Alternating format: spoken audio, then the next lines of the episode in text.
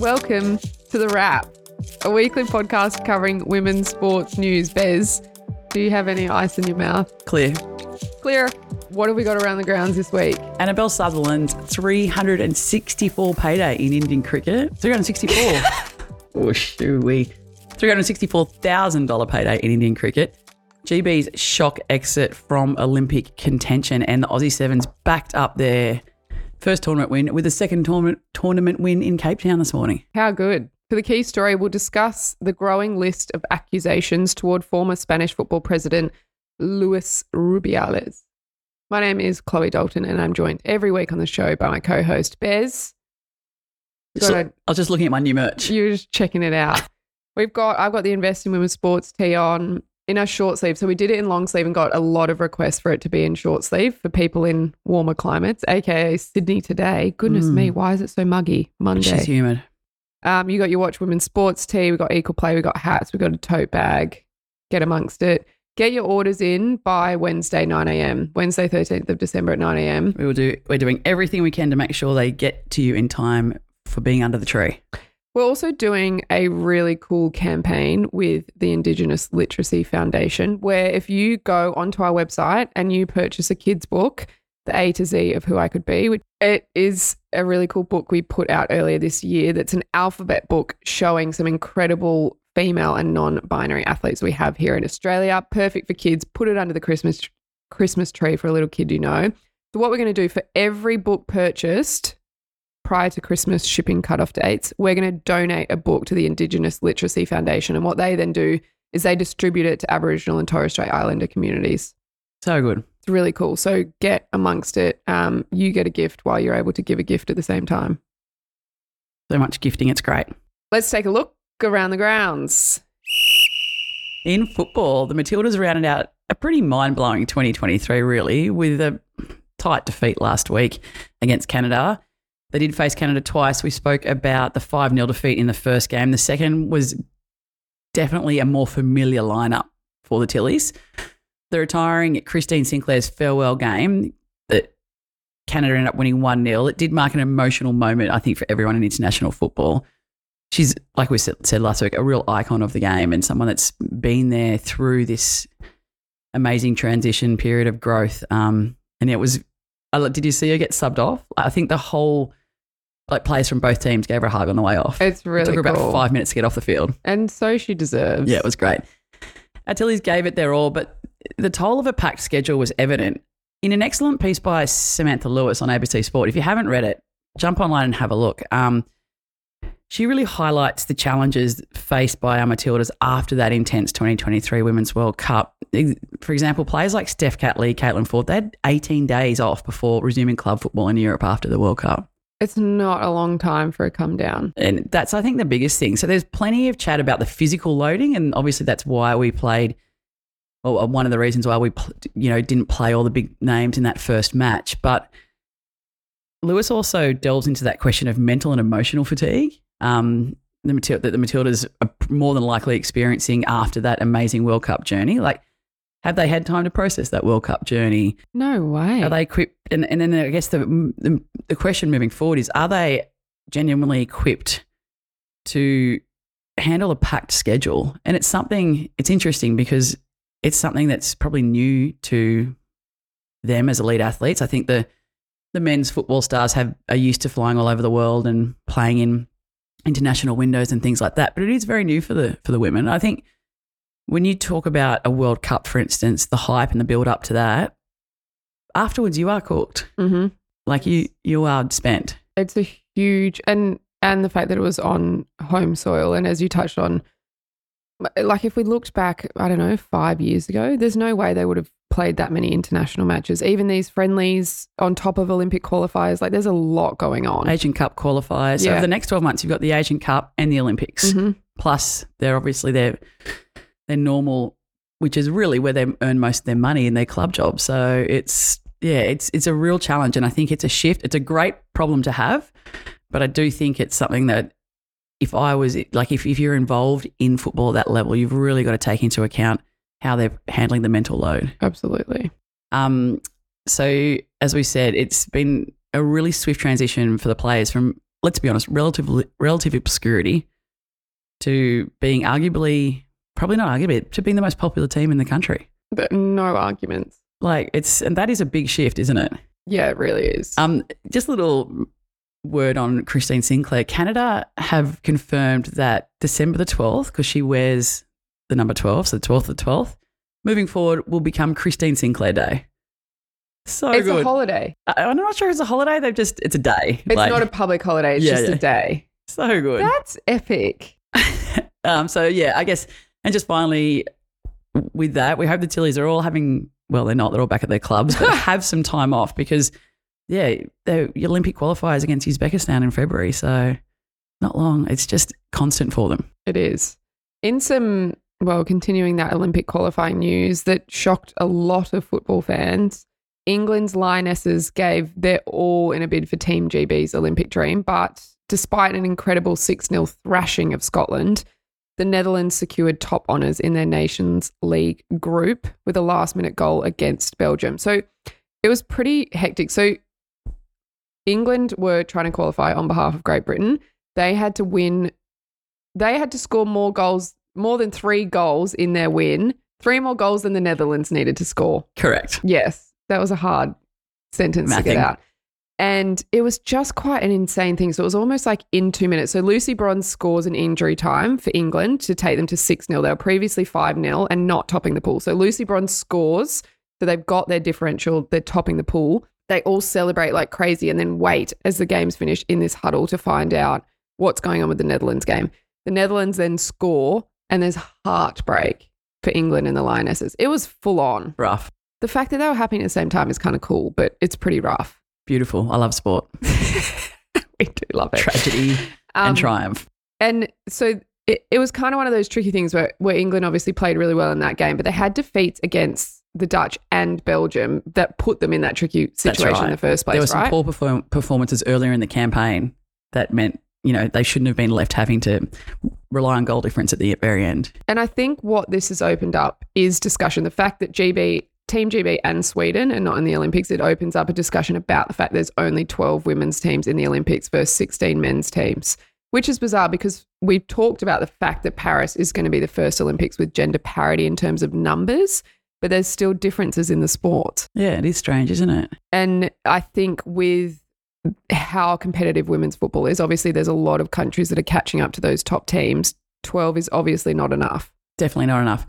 And so we had, there was a little bit of back and forth um, in the comments section, which, look, we love. We're here for back and forth in the comments. All about it. At all times. But tell us, what was the back and forth relating to in this instance, Chloe? So the post that we did said something like Lionesses fail or England failed to qualify for the Olympics. And then in the in the caption, described the fact that they were representing Team G B because England decide when they want to play as England or when they want to play as Team G B with their other countries to help them along the way. This is my question. So confusing. So is it just the Olympics that they decide to like rein in their neighbours and say, let's compete as one? I don't know. And imagine if we did that with New Zealand. Imagine that in rugby sevens. If for every other tournament you played separate and then it was like, oh, we really want to ensure we win the gold medal. Let's all come oh, together. No doubt. You're right. Like every other – I was – sitting there thinking when we were, you know, looking at the back and forth, I was like, hang on a sec. Like what other competition do they compete as G B? Mm, com games are separate, aren't they? Yeah, separate in com games, separate at all the World Cups. It doesn't make sense. What is the reason? I don't know. If if you're a uh, great British sport aficionado There's out there. There's plenty in the comments. Tell us why you decide to invite your neighbours to play with you at the Olympics. In basketball. On Friday night, the Sydney Flames won a close one against the U C Capitals in Canberra to celebrate Tess Madgen's two hundred fiftieth W N B L match in style. two hundred fifty, what a ledge. Congratulations. She's also just a bloody great human. She's horribly nice.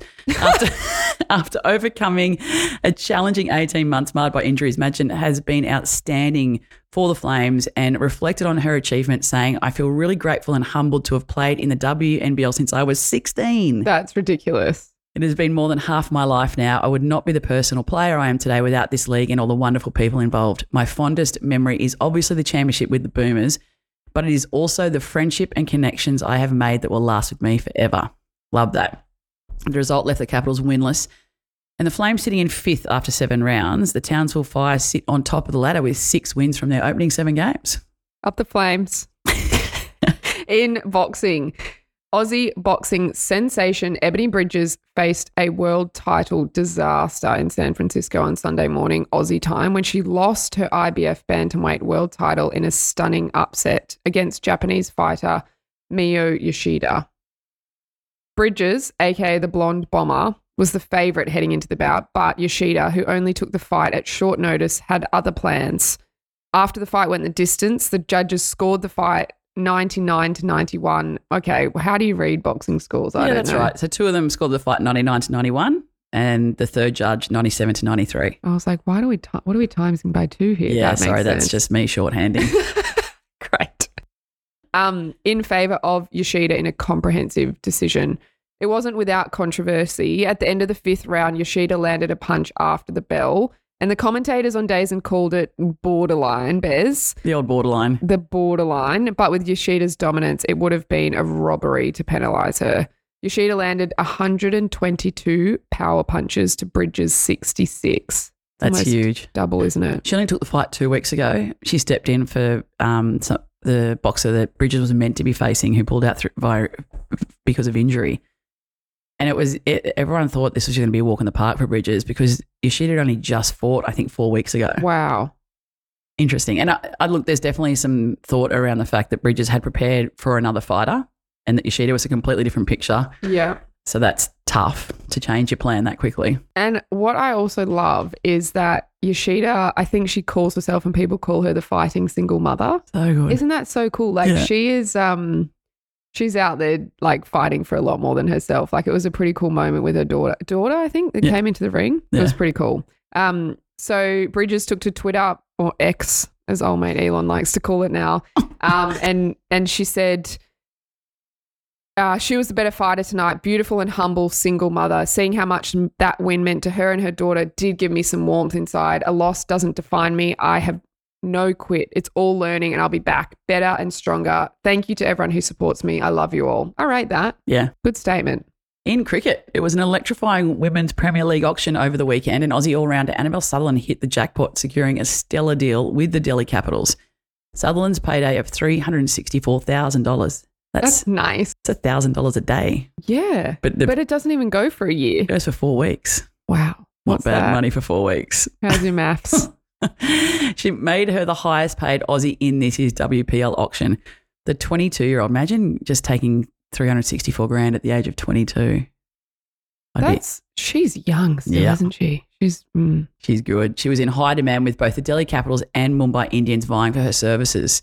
Eventually, the Delhi Capitals emerged victorious, adding Sutherland to a star-studded lineup alongside Meg Lanning, Jess Johnston, and Laura Harris, who were retained by the team prior to auction. Batter Phoebe Litchfield fetched a handsome one hundred eighty-two thousand dollars, joining the Gujarat Giants. The auction also saw Lauren Cheadle return, Lauren Cheadle's return to the international side celebrated with a fifty-five thousand dollars deal from the Giants, and spinners Georgia Wareham and Sophie Molyneux are set to dazzle in Royal Challengers Bangalore, securing deals worth seventy-three thousand dollars and fifty-five thousand dollars respectively. The tournament is set to be played from late February to mid-March, with thirty players being bought in the auction from a pool of one hundred sixty-five that nominated. The auction did have its surprises, with notable Aussies such as Alana King, Amanda Jade Wellington, Nicola Carey and Kim Garth going unsold. It's quite interesting, isn't it? And even um, the is it the Pakistani player that was the Big Bash yeah. player of the season? Didn't get bored either. Didn't get bored. Like, yeah, we talked. Did we talk last week about Amanda Jade Wellington? J- yeah. Jade Wellington, how well she played. Like it's kind of, there's a few Pretty surprises. Much won the tournament. Yeah. For the strikers. There are only thirty spots for international players in W P L, which I think obviously influences it. And most were taken up by players returning to their franchises. Which is fair enough. Yeah. So nine Australians, including Lanning, Gardner, Mooney, Elise Perry, and new national captain Elisa Healy are included in that group. Cool. Good segue. Thank you. It was confirmed over the weekend that Elisa Healy has been appointed Australia's new women's cricket captain across all three formats, replacing Meg Lanning at the helm of the champion team. She said in a statement, "I'm honoured to accept the role of captain and I'm grateful for the opportunity to lead out our team. I've really enjoyed the support of the players over the past few months and their encouragement to continue to be who I am and lead the group like I normally would from within. My approach will remain consistent to what it has been previously, but I'll make my own mark on the role and be sure that I'm doing the best I possibly can for this group to maintain the success we've had. We've just got a slight pause while I forgot to transfer one of the stories. She's, oh, no pause required. Off you go. In rugby union, the Aussie Sevens girls have gone back to back, B T B, taking home the Cape Town Sevens title early this morning, Monday, in the final against France. It had everything. There was a lot going on. There was a lot going on. Couldn't have started better for the Aussies. Australia earned three turnovers, two to Alicia Lafau Fakalasia and one to Madison Ashby, and all three resulted in tries. They were just like, that first half was dominant.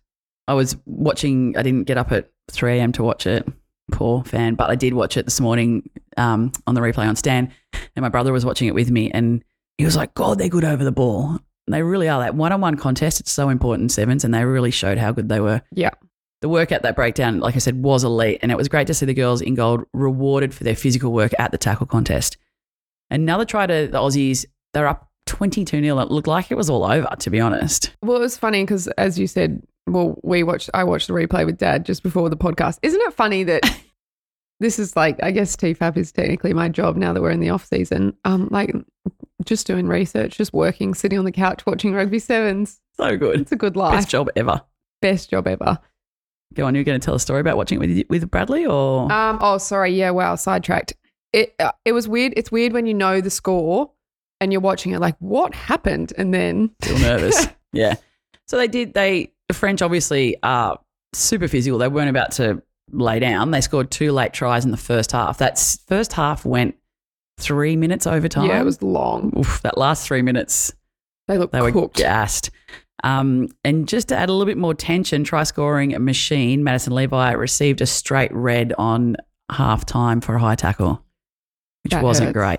So the Aussies played the entire second half with six on the field, and they tried to control the tempo with being one player short, obviously. Up by three with two minutes on the clock, rookie Caitlin Shave backed herself and made a break down the sideline to score under the post and take the score to twenty-nine nineteen. There was a late try to the French that left the Aussies with a pretty nervy last fifteen seconds to survive, but they secured the kickoff and sent the ball into the stands for an epic victory. Madison Ashby was awarded the player of the final, and skipper Charlotte Caslick told media after the final it was a really gutsy effort from the girls. Finishing the game with six players. We played France last week and also had a red card. So to do that two weeks in a row was super brave from the girls. I forgot it was against France. They'd be yeah. feeling pretty devastated that Australia have done that to them twice now. That that was a big opportunity they let slip. But they, yeah. they they lost it in that first three minutes with those turnovers. Yeah, they did. Um, Charlotte said, I'm just so proud of them. We always fight for each other. And the last minute of the first half really took it out of everyone. So to keep going the second half was really good. To win here and go back to back, we haven't done that in a while, so it just sets our season up really well. And the next one will be in Perth. How good. See you there. In even more football news, the A-League marches on, and Courtney Vine, our Matilda's star, marked her much-anticipated return from injury in style. Vine scored the winning goal for Sydney F C against the Newcastle Jets, securing a one nil victory for the Liberty A-League champions. She left it late with the goal coming six minutes from the final whistle, breaking the deadlocks with a goal that showcased her skill and determination. The game also saw the debut of sixteen-year-old recruit Madeline Caspers, who was thrust straight into the starting lineup. Because I saw the, the media release that she'd signed. I didn't realise she started the same day. Ready to go. When you're sixteen, you don't need to warm up. You're in. That's so true. You don't need any activation exercises. You're in. That's so good. Oh, good on her. She made an immediate impact with the junior Matilda's sensation, exhibiting class, vision and passing accuracy.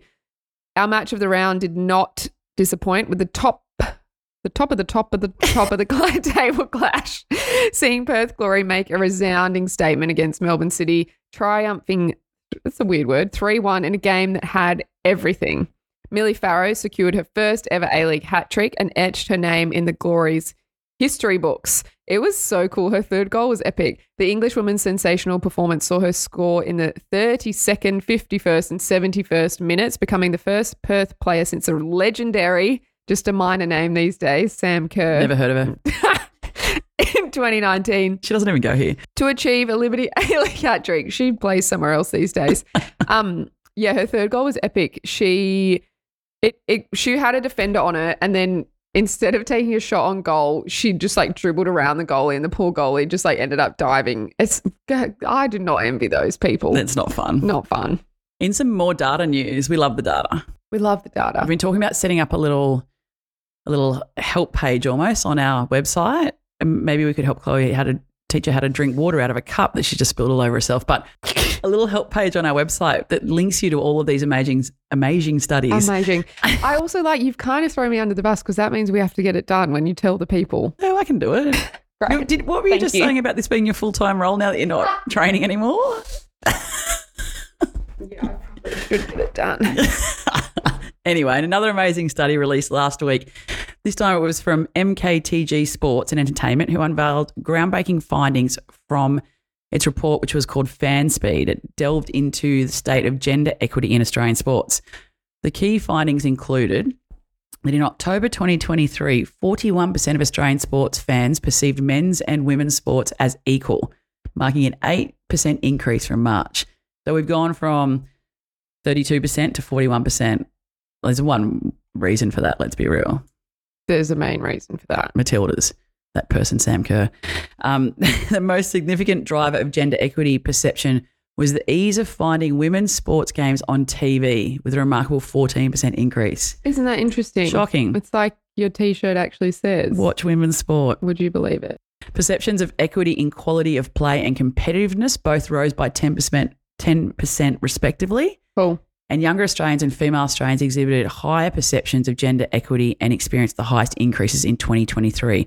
Their enthusiasm and support are crucial to driving further progress in the area. That's just not surprising, is it? The next gen, bringing it home. Bring it home.